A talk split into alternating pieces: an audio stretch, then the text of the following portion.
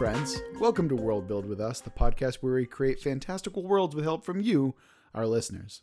I'm Rob Hilferty, and I'm here with Deacon of Dick Jokes, Chris Prunty, as well as continued special guest, Daniel Quinn. Gentlemen, how we doing today? Fantastic. Great.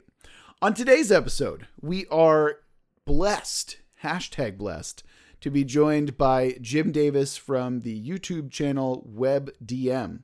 If you haven't seen their series or or their channel in general, you really should. Uh, I mean, not just for not just if you're interested in like D and D five E or D and D or RPGs in general, but if you ever really want to sit down and listen to two guys talk about very intricate details of different types of fantastical races or different aspects of fantasy worlds, that is one of the best places to do it. So we're going to go ahead and cut straight to the interview now, and we'll see you on the other side.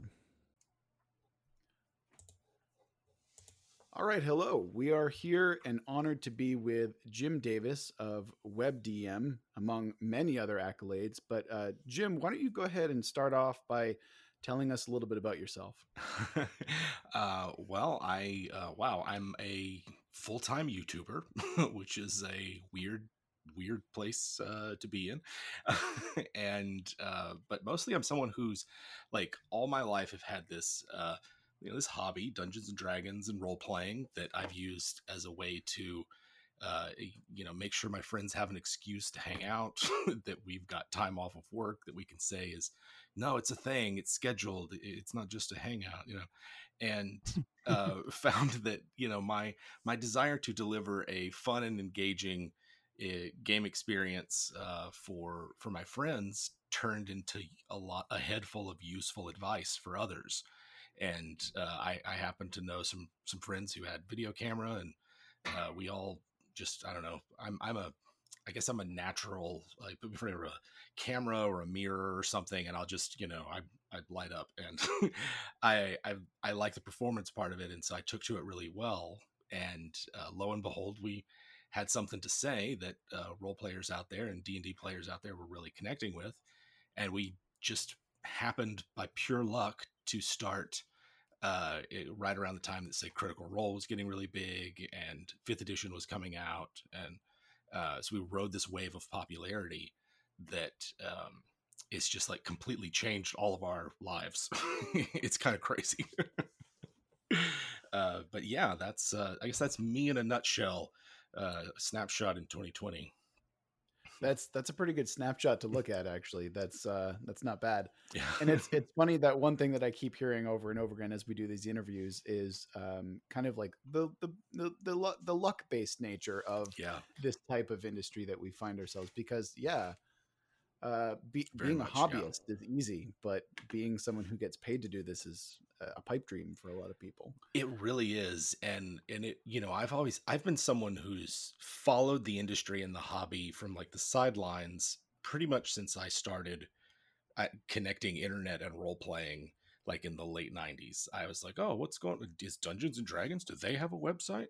And you know uh, either lurking on forums or or just like following who the developers were and like what they'd done before and i um I, i'd always known that this was a passion like for people with a, like a passion for it that there were very few people who were raking it in and when we were able to go full time it like threw things into sharp perspective because we'd be at conventions with uh, you know indie game designers who are struggling to get a name out for uh, you know their games that they're designing and they desperately want people to play them and get excited about them and buy their books. And like i'm like i i guys like what can we do to help uh, just because i knew that we were in a unique position uh, given that i guess uh, people I, I honestly don't know why people like us I, I, I see uh, us as basically saying like just some common sense sort of, uh, you know, uh, this seems obvious kind of stuff, but I'm assured that that's not always the case. I trust other people on this rather than myself. I've got to say that a big part of your appeal, at least for me, is your Photoshop game that you have for Oh, your yeah. for your icons. The most recent one, as a big Fleetwood Mac fan, the fact that you and Pruitt are are the cover of Rumors by Fleetwood Mac, just I was like, oh man, that's that. Yeah. I'm, I'm throwing that in there. I mean, yeah. how does I, it feel, uh, by the way, to be in Fleetwood Mac? That's got to be a great achievement. I mean, you know, I, I, it's a good honor, I guess. I, mean, I, sup- I suppose that you know, if I think about it, I like it, but uh, you know, it pales in comparison to being a DM. So, you know, oh, yeah. Speaking of your um of the channel itself, um, Yeah. when you guys were first starting out with that, was there like a tipping point when you're like, "Wow, we're really onto something," and you know, we're building our viewer base? yeah, yeah. We, um, so our first year that we did it, we, gosh, it took us more than a, it took us more than a year actually to get to ten thousand, and that that sort of first stretch to hitting ten thousand uh, followers was was a big milestone for me mostly because it's like all right it's it's sort of a your first kind of woohoo big deal uh, kind of moment. Uh, we were invited to the uh, youtube studios in austin there's like a google headquarters there or something had a had a uh, sort of like a free for use youtube studio for everybody who was above a certain follower count or something. Um, and they invited us out the same day that we'd hit the benchmark and we got to film in uh, the same studio where Robert Rodriguez films his El Rey uh, Luchador TV show. so there's like oh god, all of really? these Wow. like pro wrestling sets with like these giant uh like Olmec and Aztec heads uh as you know props around and then like a chest full of bloody body parts from uh Death Proof I think. Oh my So- god, that's amazing. uh yeah, we shot lycanthropes there and had a lot of fun with the props. oh, I Um, can't even imagine. And, like that was the year that we did that and then a few months later we we went to PAX South and for me PAX South uh, in 2018 2017 was like a huge oh my god moment because we just like we couldn't walk 10 feet without somebody wanting to talk to us wanting to say hi um, i'm a very kind of introverted person uh, i don't usually do well with big crowds i mostly want to just sit somewhere and be quiet and so it was a little like shocking to me but it also was like these are real people on the other end of that computer. Like i'm not just talking into the void you know uh, and a lot of times it can feel that way because it's just the three of us four of us now uh, that my uh, my wife and partner joined the business. Um, and it's um yeah it's it was it's good. That's that's when the turning point for me was was like actually meeting people who enjoy and who can look you in the eye and say watching this video when you said this like completely changed my game for the better. I'm like i don't that was just a throwaway comment. Like i'm really glad it helped. Uh it was uh it, those are really powerful moments for me I, I can imagine. I mean, as someone who's received all of two emails uh, that that are that are fan mail, it, it really is. It's it's a really cool kind of feeling to be like, oh wow, someone listens to us. We're not just doing this for my mom. You know? Yeah, yeah, right. Well, so my my dad is a Southern Baptist preacher, which is uh, uh, not as bad as it sounds, and I so I was always I had a frame of reference. You know, every Sunday I'd watch him preach for two to three hundred people, and like we grew up in a small town, and so it was one of those everybody knew me as the preacher's kid. Everybody knew the preacher, and so like I, it was when I started looking at numbers and I was like, that's like an order of magnitude bigger than our, you know, the biggest Easter Sunday I can imagine. Mm. You know, I'm like, and I, I remember telling my dad that I was like, Dad, we've we've got you know several thousand people a week, if not more, uh, you know, watching, and he, you know, that's when the numbers start becoming more than just uh, you know digits on a screen. It's sort of like, yeah, those are hopefully those are people who are getting something uh, useful and good and lights their imagination on fire and helps them have a great game. So integers of churchgoers is an important view, like Yes, kind of That's how, yeah, that's right. how I make. That's my frame of reference. How many of these churchgoers could be secret D and D players? Let's convert them. Oh, that's perfect. and, and actually, that kind of that brings me to one of my questions. How, like you, you're Texas based, correct? uh, yes, yeah, yeah. All right. So so I have to ask, what do you think being Texas based really brings to and Southern to, Mhm. to you know in a certain spec? What does that bring to world building that is particularly unique to to the spectrum, right? Because like we're we're New Englanders, Sure. so we get the gray, dreary cold. well, that's a common thing. Oh, I well, I live in Vermont now. I, I grew up uh, in Oh, Texas, but oh, I live in. Vermont now. But so I, I have a bit of both worlds there.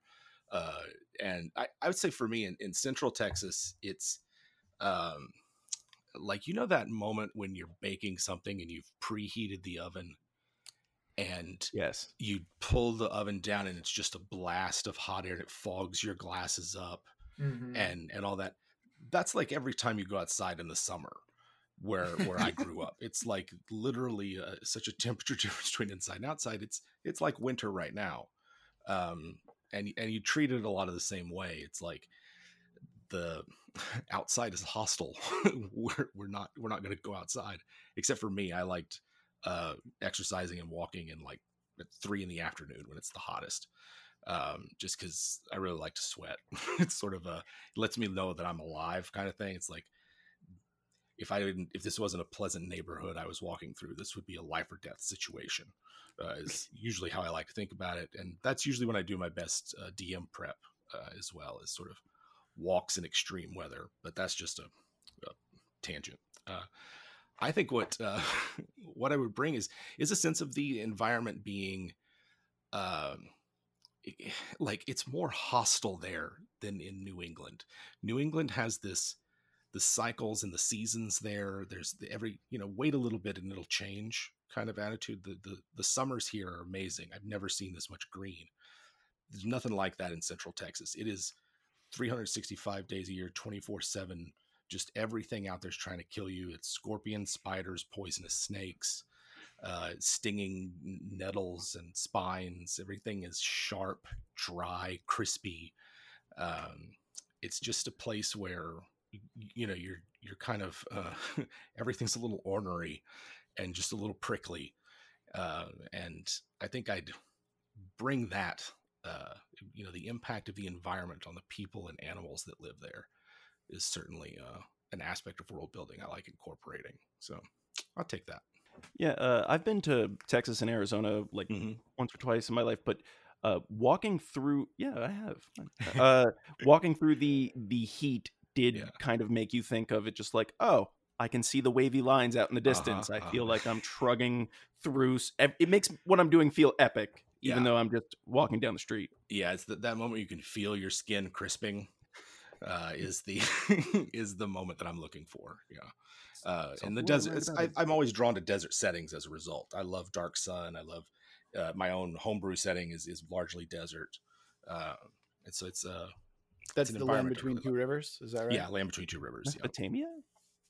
uh it's uh, taken from mesopotamia but i and certainly inspired by uh bronze age mesopotamia Yeah, like speaking of world building tips, um, especially since you know you've been DMing forever, and I was listening to the creating a campaign video that you had talked about, and you talked about um, NPC relationships and how you kind of set the stage before you think about how the adventure is going to be devised. Do Yeah. you have tips for um, creatives who maybe they're not role playing, but stuff you've learned in DMing for so long that could apply to them when they're building their worlds? Yeah, so I I like to to have a a, a, mix of familiar and uh, and surprise. So I don't have like a rubric or anything for sort of what I include. It, it's more of a feel. I uh, as part of my campaign prep, I will read a lot of genre fiction for whatever I'm trying to get into. Try to watch something or or uh, you know if, if there's a if, especially if there's a visual element to it, it's very powerful. So I use a lot of Pinterest boards in my DM prep. And um, if I had the patience, would actually use them in game as like roll on this encounter table and tell me what you get, and it's like twenty pictures or something, Oh, um, as a as a way to like evoke feeling. So I'm looking for elements uh, that are going to drive action. In this in this case, they're going to react or provoke action from the players. But if it was like a you know not necessarily a role playing situation, they would be the prime movers of the story or a secondary movers or something. Um, and I I want something that's going to fill that double role of iconic for the genre and tone I'm going for, but with something that is uh, not obvious something that's new, that's uh, a fresh take. So if I'm going with like a power hungry wizard uh, or, or something like that, then I might put, uh, you know, the old me might have put it like sympathetic motivations, but I now feel that's a little played out in some ways, like the villain who's sympathetic. Uh, so it might be that the nature of the power that they are uh, pursuing isn't the usual Cthulhuid abomination or or hellish, uh, you know, infernal power, but it, it's something else. Like it's it's maybe a force for good that's being twisted and and, and used for nefarious purposes or something, or um, you know, someone who's being tricked into aiding this uh, uh, wizard or power seeker. I don't know, just um, any way I can mix and mash things because for me, it's like I've fantasy has never stopped capturing my imagination, but parts of it have. And the Tolkien esque uh, standard Ren Fair fantasy just it, it doesn't cut it for me in terms of like wanting to engage with it. And so I'm always trying to think of ways to uh, make the old new again or reimagine it so that it's uh, fresh without without having to do a lot of work on my end with like making new monsters and stat blocks and all that stuff. So you to like add a twist, basically. Yeah. Yeah, yeah. But it's to me, it's it's a twist in a very specific kind of direction. It's uh, you know, it's not necessarily just any old random thing. It's like taking whatever is least resonating with me about the the archetype and l- digging deep into both what that component is, like what's going on with it, why don't I like it, uh, what do I wish it, it accomplished, and like I wish I could say it was something more than just a lot of sitting and thinking, but it it is a lot of sitting and thinking. yeah, yeah. I think one of the biggest one of the biggest like toolkits that a DM can have is like learning how to reskin certain things oh, and oh, yeah. learning how to repurpose certain things to make them just more fitting or more interesting. Mm. I mean, certain things you can just make so much more evocative either by filing the numbers off just a little bit or yeah. calling it something else. Yeah. Uh, from from my own example, I remember one of one of the most terrifying villains that I've ever had my PC's face before was just a bugbear. Yeah. And because I called it the beast and I mm. described it in kind of these certain ways, like they had no idea that it was this kind of it was just you know, like a CR2 monster that had some class levels and whatnot, and just oh, reskinning yeah. it just a little bit to make it more flavorful and make it seem like unknown and scarier is just so much more interesting. Mm-hmm, mm-hmm. I, I have a rule for myself, and I try very hard not to call monsters by their monster manual name like i don't call your you know nobody refers to you as come here fighter you, you know like right. you know they're not goblins they're they're little snots or they're uh, you know they're hinderlings or, or, something like that or it's not a it's not a manticore it's it's a crowned beast or a man tiger or something like that you know mm. uh, i really like digging into uh, the origins of monster names and like going back and finding through like say the 19th century uh, anthropologists and sociologists who are recording folk tales to like linguists who go further back and like you mentioned bugbear. Bugbear means sort of like uh, someone who jumps out and scares you. And it refers to an old english like a scarecrow basically and you'll see some old if you go like further back in d&d's history you'll find like illustrations of bugbears with like pumpkin heads and they're, they're not these shaggy sort of orangutan big goblins that we have now they're kind of they look more like just creepy fairies with menacing pumpkins and big spiky weapons that are going to come club you to death. um, and just like that's the kind of reimagining that I like. Like I would present maybe not bugbears but bugaboos to uh, to a group. No stat change at all. You know, just keep them as is. But you know, just a little change like that can really unnerve veteran players. You know? Oh, absolutely.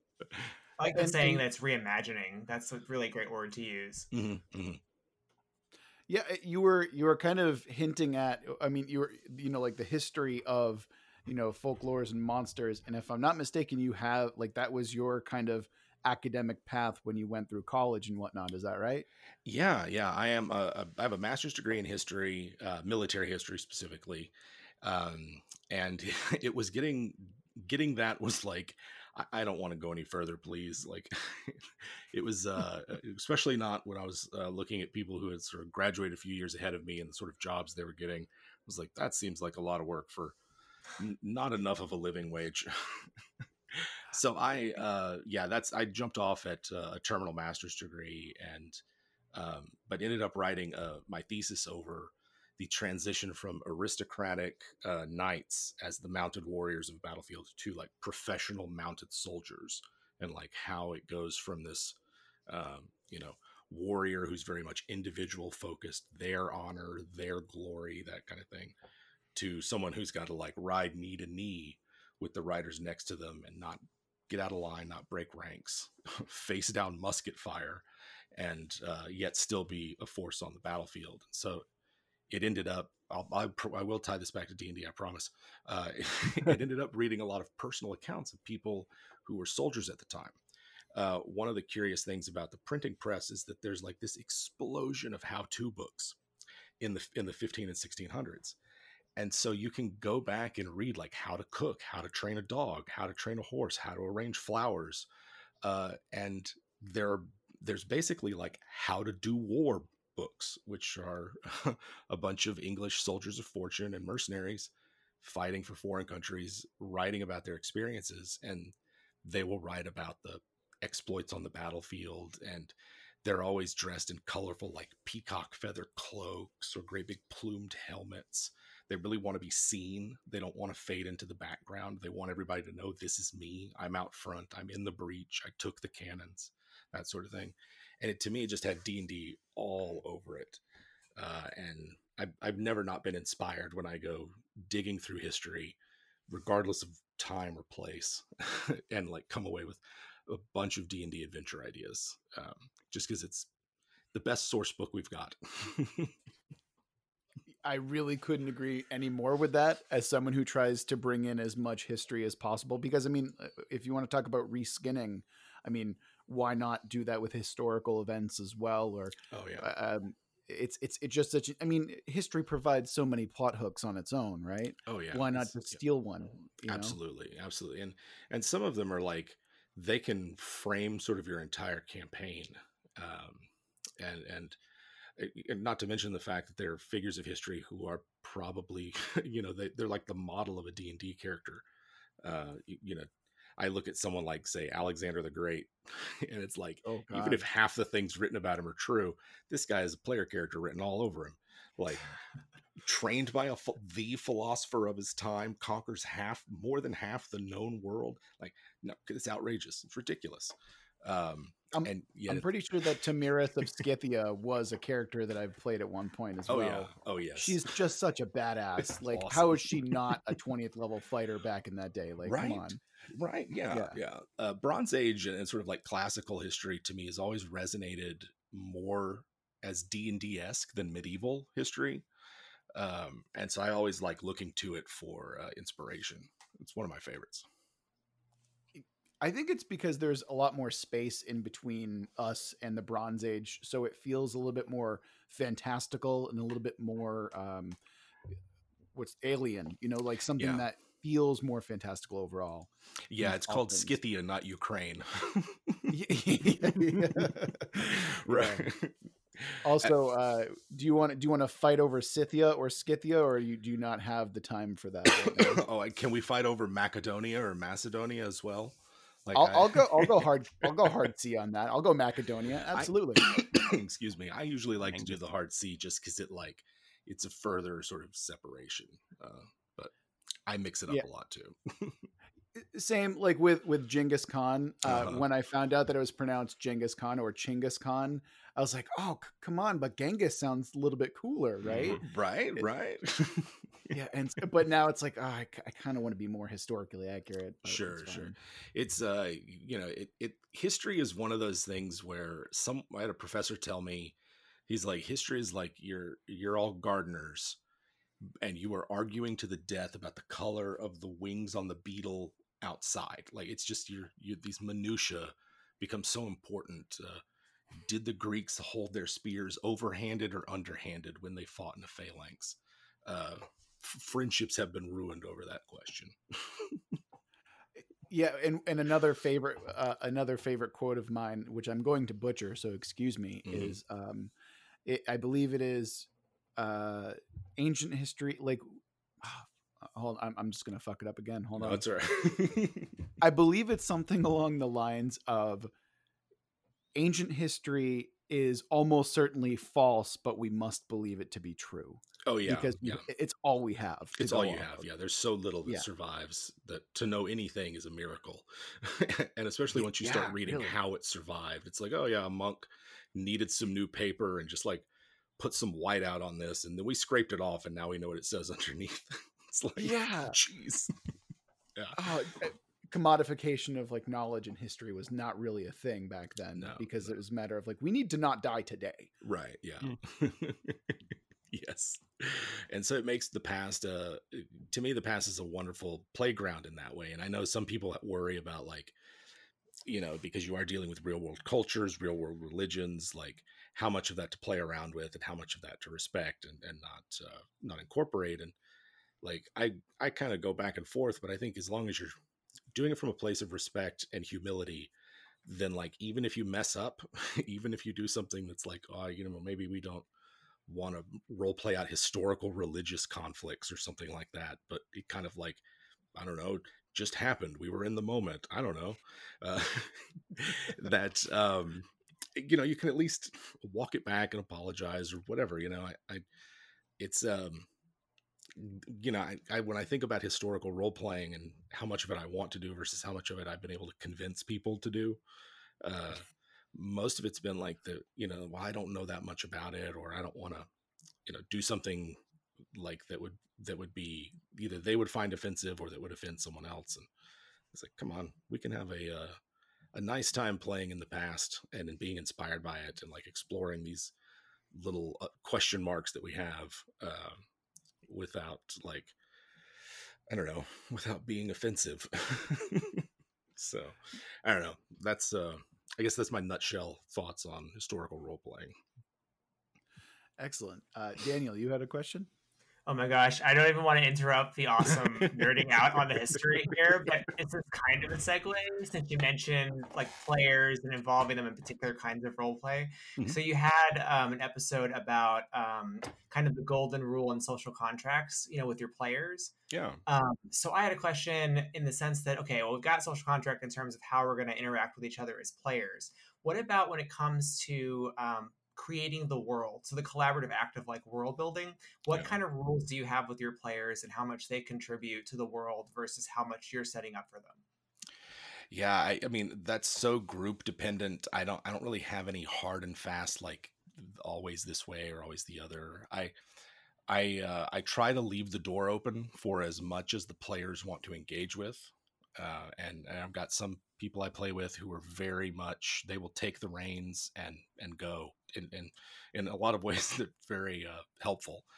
Um, and then others that you know you can tell they're either new to it or or just don't want to they, they don't want that authority. Part of uh, the the appeal of it is like playing from this this very much like character centered moment, and to say like I'm gonna you know dictate something or or establish something about the game world is just not why they're here. Um, and so I find it's usually a session zero thing. I will float it out at some point of that. I like to, uh, you know, leave the door open and and sort of like express support for collaborative world building. The types of settings that I create have lots of blank spaces in them, um, so that I purposefully, you know, I want people to come in and be like, I don't want to have to fill out all these places. Like, it would be fun for someone else to kind of contribute. Um, but I understand if I'm playing a traditional RPG that the expectation is the DM is going to do the bulk of that, and that the contributions the players will make either uh, won't be significant, which I don't necessarily agree with, or uh, you know can't like alter the quote unquote story, which is another uh, term I don't usually use in my own campaigns. Um, so an example of that would be I might ask in a questionnaire before the the play be uh, before plays begin. excuse me, I'm all tongue tied. I'll ask in a questionnaire before play begins, the, um, you know, something about their character. What uh, you know, what do they know about, um, you know, the world that they live in? How long have they lived in the location that they, uh, you know, that we're going to start the game in? And then I'll usually ask a question like, what do they know that no one else knows? And and Oh. in parentheses, I'll put including me, the DM, right? Like, tell me something about my world that I don't even know, and that's like a little piece that the player's going to bring that's a part of their character and i will start using those to like fill in blank spots in my npcs my villains my stuff i got going on and i found that's a really useful tool for uh you know getting players in there and then if they don't care they just write a stupid meaningless secret you know uh, so it's it's it's an opportunity and they can take it or leave it uh, as they like so I love that. yeah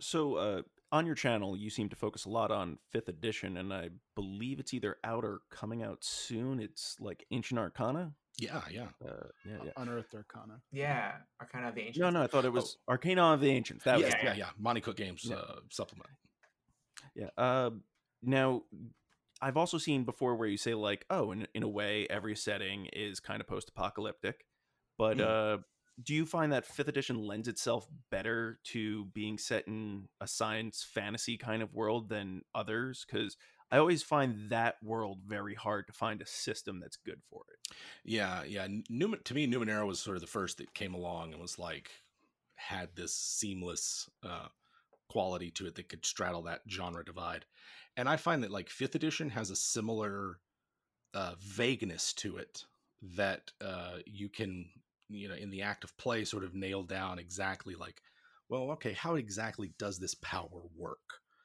you know it's in some ways fifth edition is a lot like uh, fourth edition in that you have these powers that you have and they sort of work and and you're given a little bit of the the flavor of them the the lore of them but it's really just the mechanics and then you're heavily encouraged to kind of reskin your powers and uh, you, you know present them as as a part of your character.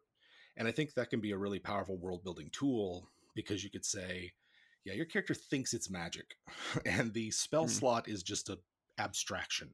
It's a game mechanic. It has no uh, correlation in the real world. It's a way to measure out power through the game. Uh, but what you're really doing is accessing you know a cloud of nanites that the ancients put into the air you know eons ago. And you know through an accident of birth you've got the ability to uh, you know interface with them and now you need to learn the codes. And then it, it you know but it it just produces the spell effect basically. And that reskinning of how and why powers work uh, is is a space that both players and dungeon masters or world builders can like really dig deep and define the parameters of their world. Like is this a place where the laws of nature as we understand them in our world uh, the, do they apply and then everything fantastical is like outside of that and it's it, there's consequences for breaking the, the natural laws of the world? Or is it a place like uh, say jeremy crawford and the rest of the d&d team talk about where dungeons and dragons worlds have an inherent magic in them almost like the force right? It flows through everything. And spells are just uh, one manifestation of that. And th- those are the kinds of questions where I'll spend hours just working through the implications for it. It's like, it, it- what does that mean for XP? You know, does that mean that everyone who has more than one hit dice is channeling magic somehow? You know, just all of these uh, questions that'll come out of just how you conceive of the basic underlying metaphysics and structure of your world. And um, I like to use that those sorts of secrets, that kind of deep world building, the foundations of this fictional place that we're going to make alive, we're going to make it come to life during play, are really great for uh, like seeding as sort of villainous plots or locations that something uh, of, of epic importance is going to happen. And so, like, just putting a little bit of thought into them. So, if the players scratch the surface, there's something there. Is is um, is really great. It's really satisfying. Yeah. Uh, big shout out to Monte Cook Games and Oh, yeah. Numenera and Yes. the Cipher system in general, which I'm currently running a game in right now, and it is phenomenal. It really is. And yeah. As, as someone who's not a fan of post-apocalyptic content, uh, I do love Numenera, which is not only one post-apocalypse, but Mhm. at least nine. At least not. So I think that I think that makes up for my otherwise disdain for post-apocalyptic settings. Sure, sure. Well, and, and their post-apocalypse is hopeful, and it's kind of like what I wanted Yes. to do with Land Between Two Rivers. Uh, at least in my original conception of it was, yeah, it's it's it's post-apocalypse, but the we're here to build something new, not like roll around in the ashes of what was. You know, uh, and and a lot of reasons why I went with no humans, no dwarves, no elves, because it's like none of this is theirs. Uh, what I love about Numenera and the Ninth World is like humanity's returned, but they're like biologically 20th century humans for the most part. And so it's like, where did they go? Why did they return? What happened? Uh, All of the changes that have made make it's like a familiar world, but it's also alien. And that's a kind of apocalypse that like I don't see a lot of. We get a lot of the Mad Max, the Walking Dead, the environmental disaster type uh, apocalypses, but not. Yeah, these people could just reshape the planet at their whim, the solar system at their whim, and now they're just gone. You know, and they left their stuff behind. Uh, I, I enjoy uh, that part of it. Yeah, actually, considering that you just brought up Land Between Two Rivers again, I do want to talk a little bit about your setting. Oh, sure. And you're currently running a game on Twitch, uh, The Poison Sea. Is that right? Uh, it, it is on hiatus just because uh, life got a bit too much for the time that we could all play D and D.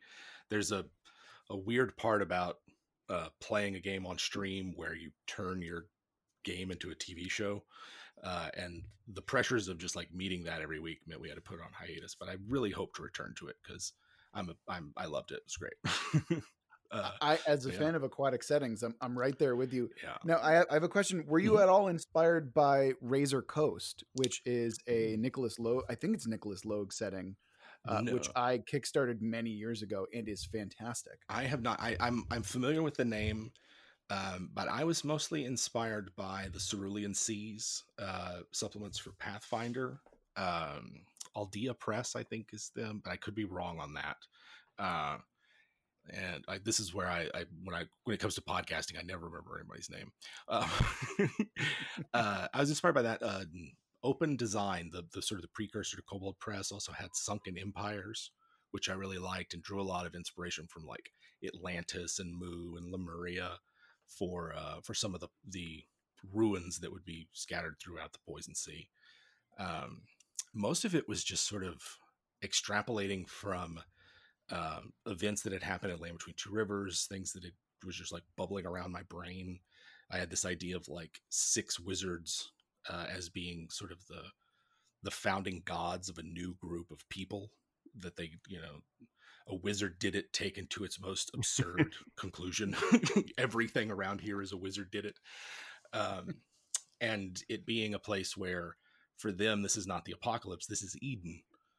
You know, they have everything they need to live in the poisoned waters. The the pollution here is nourishing to them. The the magical radiation doesn't harm them. And whereas like the drylanders, they come here and they leave with tentacles and gills and all sorts of uh, grotesque mutations, the merfolk of uh, these vivomancers, these bio sorcerers, uh, are they're meant to be here. This is their home, and uh, I, I wanted to try that and explore that with the apocalypse.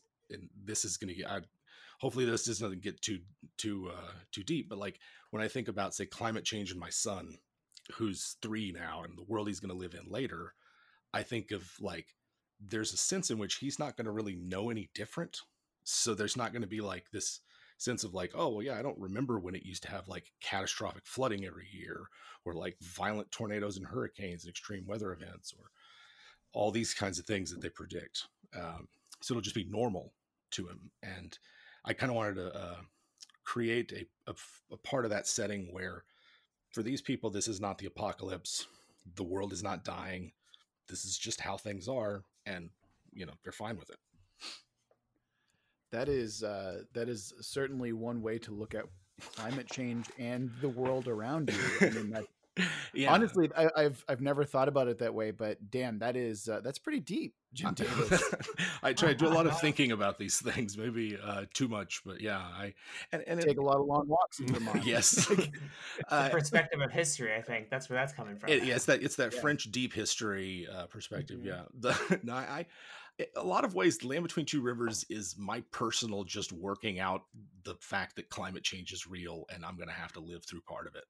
Like it's a place where everyone who ever lived on it has ruined this world. They've they've left it a dry desert, you know, devoid of life, and then they just they most of them just left, you know, because they're all high level wizards and opened up gates and hopped on dimensional spaceships and whatever other kind of weird Saturday morning cartoon idea cropped up during play, you know. and it's the kobolds that are left, the goblins, the the ogres, and all of those who, uh, you know, it, have just been slaughtered and pushed to the margins and labeled as villainous and evil. Who are like, well, now there's no more humans around. We can finally have our own, you know, run of the place. But they left it a mess, and uh, there's, yeah, there's something deeply personal going on. Surprise, surprise. Um, but I'm just glad others enjoy experiencing it and playing in it. That, uh, yeah, mostly that. Yeah, that that's fantastic. Um, actually, we're going to go to our ad break from BP right now. Sure, Uh, yeah, why not? uh, no, no, I uh, love Gulf no, but- by the way. Mutant shrimp. Yeah. Uh, no, but I, I actually, when you, when you talk about it that way, it actually sounds a little bit like The Road by Cormac McCarthy. Yeah. Uh, I don't know if I- I- it's. I don't know if you ever, if you're familiar with that story or not. I but am, a lot of it comes with, i- in a similar way, a lot of it comes from him having really deep conversations with his son and what it means to essentially have children and what it's like to live in a future that is completely alien to what you know and knew at one point. Yeah, oh, yeah, Yeah, yeah, uh, yeah. It's it uh, reminds me a lot you of- sorry, to, sorry to interrupt. Go ahead. No, no. Uh, it reminds me a lot of uh, Wind Up Girl. If anyone's read that, it's kind of weird to see that now, even though things aren't great, people view this as the golden age. And Mm. like 50 years from now, people might look back at just like, oh yeah, that's where someone could travel the world. Oh, You're yeah. never going to do that. You're never going to leave this village. Yeah. Right. Yeah. Yeah. I, I think about that, you know, when we moved, uh, when I moved from Texas to Vermont, uh, I fly back to film and I'm fortunate enough that, you know, the YouTube channel and Patreon is pays, you know, able to afford that. But I've flown more in the last few years than I have in my entire life. And I know that every time I get on one of those planes, I'm like, there's going to be a time when I probably won't be able to do this. and, or I hope not, at least and yeah it kind of puts things in perspective and it's those sorts of thoughts that i let percolate and will eventually become adventures uh, and so i find that to, to kind of bring it back to rpgs and whatnot but that you know whatever's going on in my life whatever i'm interested in whatever i'm reading and other sources like that it ends up in the game somehow. And like one of the most uh, important things I, I started doing as a DM was just like making sure that I curated and didn't put too much of one uh, one idea into my head that um, you know that, so that my games wouldn't become say too grim dark or too silly or too anything because so much about role playing and dungeon mastering was uh, performative and a reflection of who I was that I kind of you kind of have to be a well-rounded I don't know half it, it, it does you good to be a well-rounded person uh, to to DM because there's so much you got to do you know? Uh, you never know what's going to be useful or, or engaging for your friends or people playing and yeah could could not agree more. Yeah. Uh, it's it's important to be a well well rounded individual between all the wrangling and feelings and Oh, yeah. rules and yeah. Oh yeah, especially like the way that it seems as though the play style's turned and is much more emotive, much more engaged with that connection to your character. I, you know, I come from a style of play that's like bring two or three characters, you're going to need them. And you know, I don't get attached to my characters until they've survived for a while. And so uh it, it it's one of those things that I notice in playing with people that like coming to the table with like a pre-attached like i'm al- i already love this character whether it's because they made them six months ago and now they're finally getting a chance to play, or you know they've read about D and D and this is their first time. Like having to adjust how I approach the game and the advice I give has been a satisfying challenge because um, I find that that when I was growing up, it was not an emotional like I mean you get emotional if like something bad happened and there were the occasionally shouting matches. but it wasn't. Oh, like, that's never happened. Oh yeah, games, what are you talking about? Nerds arguing uh, in, in a way that's unhealthy. That door was shut, Rob. right. And we, and we weren't on that bridge, Chris. On a lighter Oh, hearted yeah. note, though, Mhm. uh, on your channel, at one point you spoke about uh, eating monsters, and which Oh, is something I have never seen people do, and was actually weirded out. Like I've seen cannibalism more than Uh-huh. I've seen someone want to butcher like a bugbear or some weird creature and be like, "Oh, we're gonna make some rations out of this." And uh, I guess my question is, I know you answered one half of this on the channel, but what would be your least favorite thing to be forced to eat, or your favorite thing to try? Ooh. so I mean, like I think that troll flesh would be really bad to eat Ugh. because I think it just like it. end up forming a solid block of flesh in your stomach. Ugh. You know, Cartilage and bone too. yeah absolutely. yeah all that. yeah and uh but i mean you know what are some other like i bet that any of the, any of the oozes would be terrible to eat like being corroded from the inside out it's probably not a good experience um, but if you could deal with that acid- acidity you know maybe you know it's cooking right like you're balancing sweet salty acid all the other flavors i bet you could I bet you could. The alchemy can do wonders for a gelatinous cube, uh, Jello mold, and uh, but There in the name. yeah, right. I think I would want to eat. Um, all right, so here's off the top of my head. I want to know if wyvern tastes like chicken because I see them as very big birds. um, I want to know if uh, you know if something like um, the, it's the uh, the four-armed sort of like or uh, the behir, right? The uh, sort of like it looks like a basilisk, but it's kind of a dragon. Kind of, you know, does it? Oh, the purple one that shoots lightning and has like eight legs. Yeah, yeah. These all these uh, eight-legged lizards. Um, you know, does it? You know, if you eat that, does it like make your hair stand up on end? Uh, those are the kind of things. a mind flayer sushi. yeah, exactly. Yep. hmm Some head calamari from Mind Flayers. Oh. Um, yeah, if offered unicorn, I probably wouldn't eat it, but I bet it tastes good. You know, Mm. Mhm. I, not only would it taste good, there's a 90% chance that you will look prettier after eating it. oh, I Yeah. might not refuse then. You know, All right, Jim Davis. From here, we're going to go ahead and pivot into our world building jam session. sounds good. And to kind of break this down, we're going to start off, we're, we're going to create something collaboratively together. All right. We're going to start off by figuring out the genre, which can be science fiction, fantasy, horror, modern day, romance, or we roll twice and combine the two. And then we're going to go ahead and add the subject, which could be an item, a monster, a place, a historical figure, an event, or again, we roll twice and combine the two. Mm. Next, we're going to go ahead and create a theme, or, or we're going to focus on a theme, which is madness, sacrifice, love, metamorphosis, pride and honor, the unspeakable, triumph, or hope. Then, once we're done with that, we're going to build whatever we have. And then, about halfway through, we're going to add a twist, which I'm not going to reveal any of. And uh, yeah, we will start there. So, we're going to roll some dice Yeah. and figure out what we got here. So, this is going to be the, for the genre. All right. First off, I have uh, romance, which I'm very Oh, excited Very for. good. Very good. Uh, we have a subject, which is going to be Monster, monster. a monster. Mm. Oh yes. and uh, finally, we have the theme, which is madness. Yeah. All right. so we have a romance setting with a monster and a theme of madness. Jim Davis, as the guest of honor, you get to start us off. So go right ahead. All right. So off the top of my head, the monster is being pursued by commoners.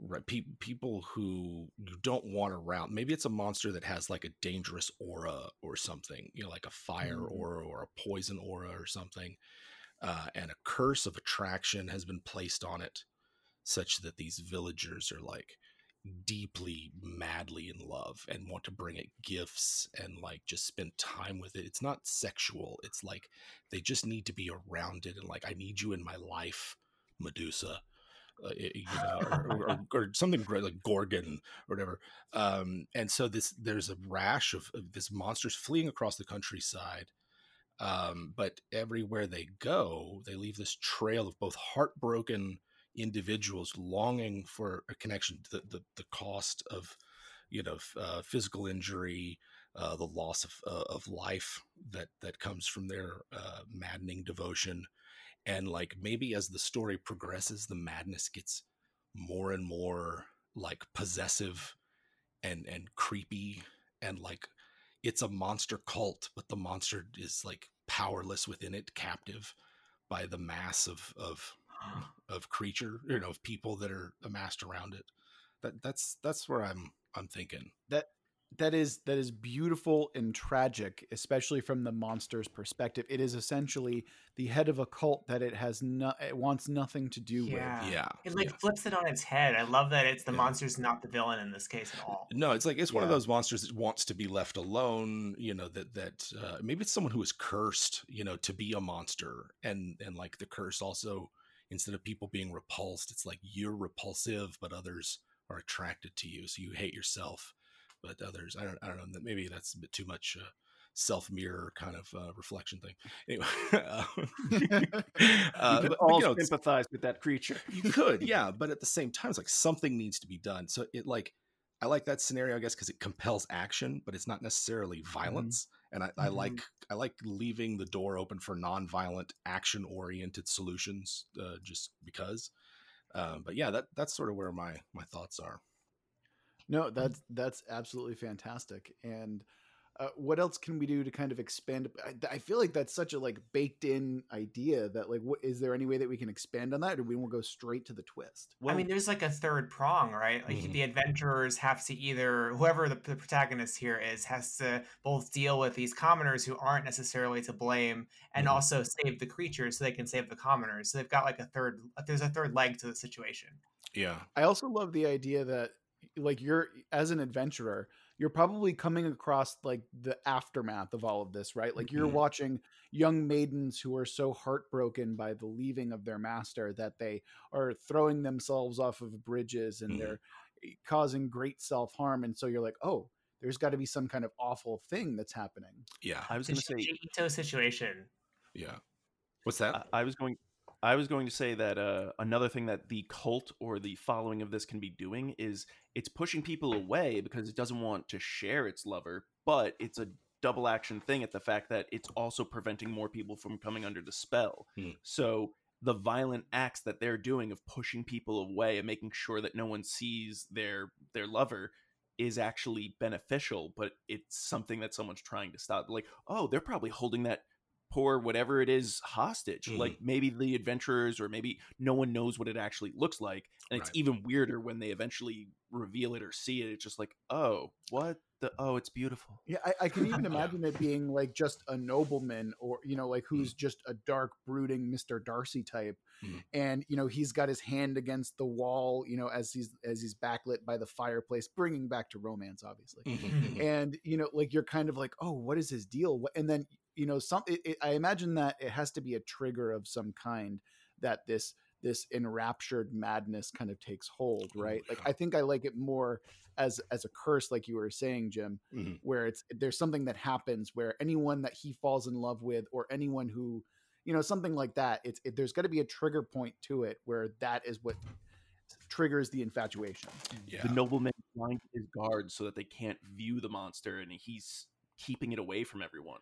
Oh so he's so he's imprisoned himself to to keep everyone safe Ooh. oh man Yes, Yeah. I like that. yeah Mhm. i like Pretty that there's cool. there's so much room for like half truths and misinformation and and you know it's all this is almost a kind of scenario where you don't need to fill in a ton of details because like the Mhm. players will immediately start speculating and handing you little nuggets to to fill out uh, the the, uh, the narrative there. But I like it. It's a lot of there's a lot of ways it could go as well. Uh, it's- Is it okay to kill it? I I don't know if I can kill this and it'd be a good thing. Yeah, this who is the knows? question.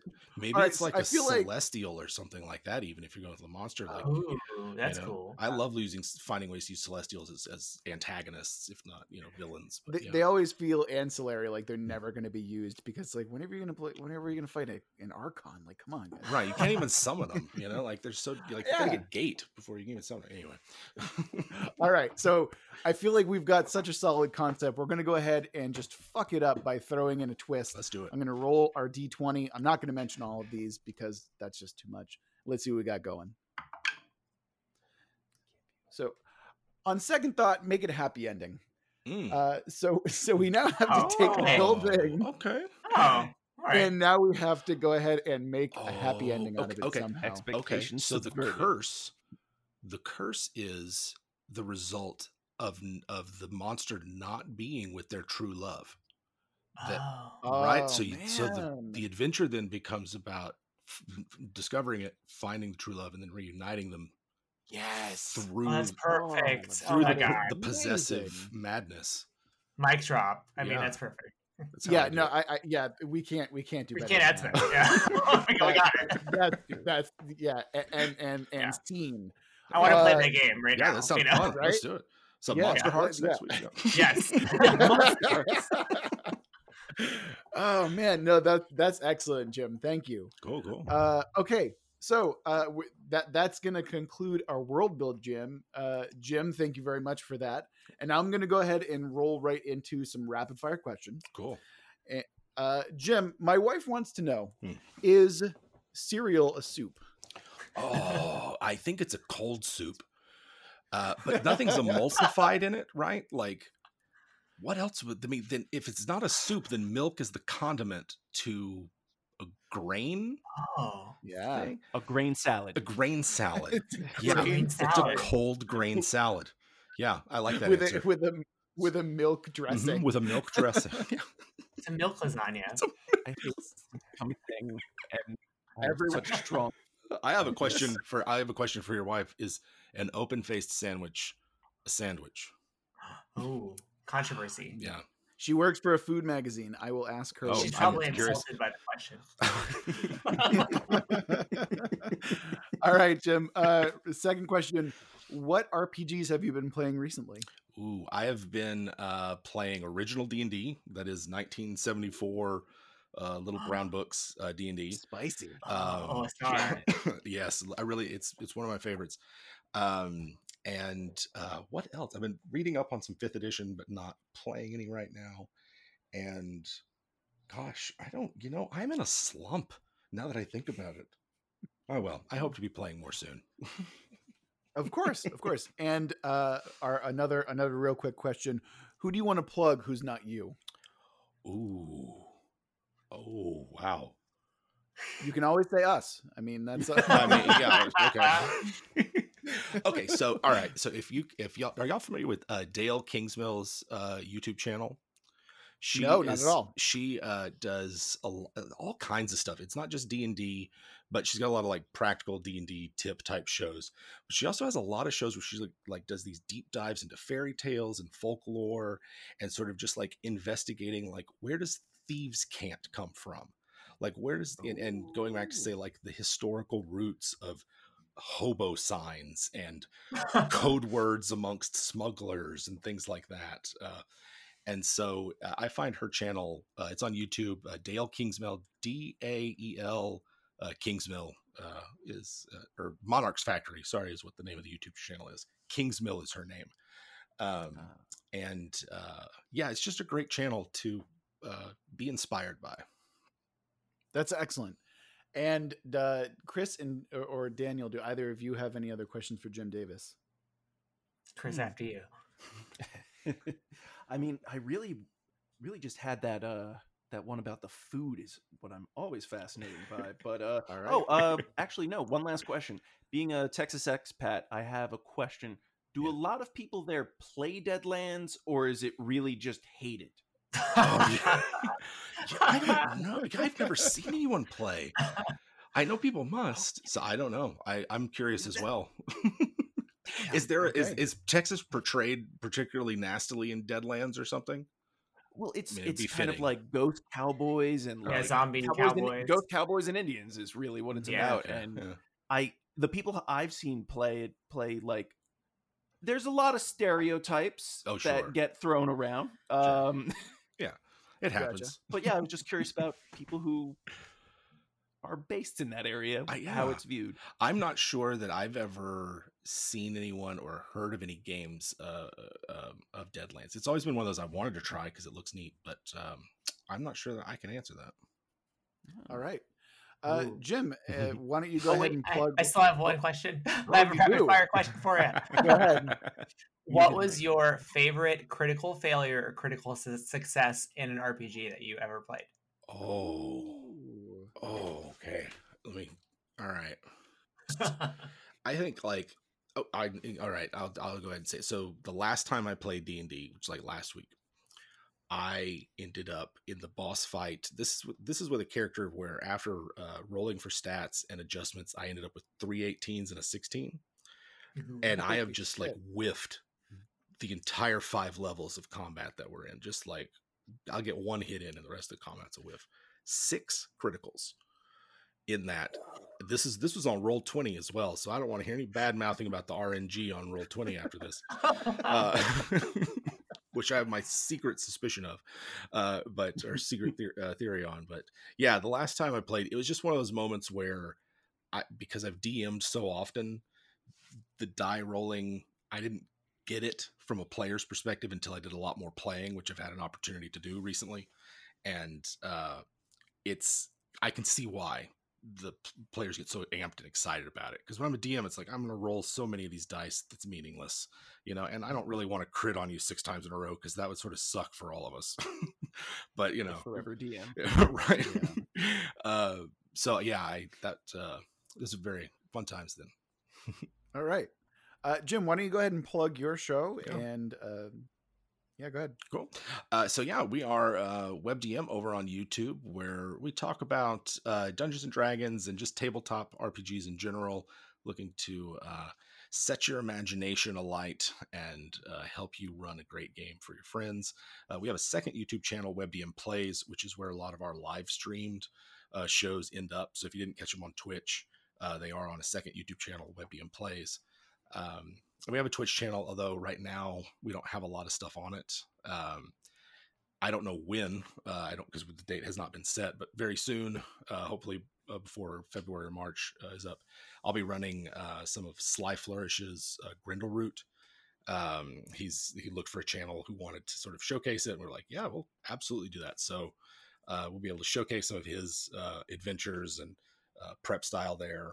Um, and I think yeah, that's about it. We have a Patreon. If you like the pod, if you like this show, then we do a podcast there where it's basically me and Pruitt just running our mouths off. and uh, I think that's about it. We're doing some books and other things that'll come out later this year, but right now I cannot say any more than that. So, All right. All right. Jim Davis, thank you so much for joining us here. And uh, yeah, thank My you pleasure. very My much. pleasure. Yeah. And we're back. We really hope you enjoyed our interview with Jim Davis. Gentlemen, what was your favorite thing about the interview? What did you learn from the most? I learned that you guys are both huge history nerds. Look, uh, game recognized game. And when we started talking about history, I couldn't help but feel a like little. hearts everywhere. Yeah, you know, yeah. there was a genuine flutter in my Mhm. heart as I'm talking about like the type of. I, I love history. I'm not a history major because various reasons. I don't but know why not. This makes no sense to me. Yeah, look, I think it makes a lot more sense that I'm an English major, but anyway, that's not important right now. Uh, yeah, no, I would agree with that. I think that that's probably one of my fa- like one of my favorite things to talk about is like, yeah, let's get deep into the history. Absolutely. Chris can't remember anything. I can remember things. We were drunk. I mean, the whole time. So Yeah. there's that. Yeah. Completely drunk. High. And uh, yes, Daniel, you weren't even here. I remember. I remember that he is no longer living in Texas, and also I still don't know if people in Texas play Deadlands. Yeah, I mean that's just a mystery. Hey, if you are uh, listening to this in Texas or are from Texas, let us know how imp- how much you love Deadlands, the RPG setting, and whether or not you think it's a fair representation of Deadland. Is is Deadlands the tabletop RPG the Boston accent of Texas? It's just a oh, nothing but a collection. Yeah, exactly. Are there actually zombie cowboys in Texas? Obviously there are, but I mean, come on. You, people just don't talk about it. True.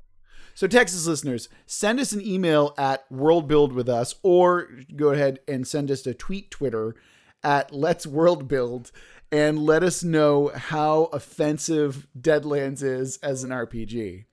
And until next time, remember that we love you very much, and we hope you have a good week. Good night.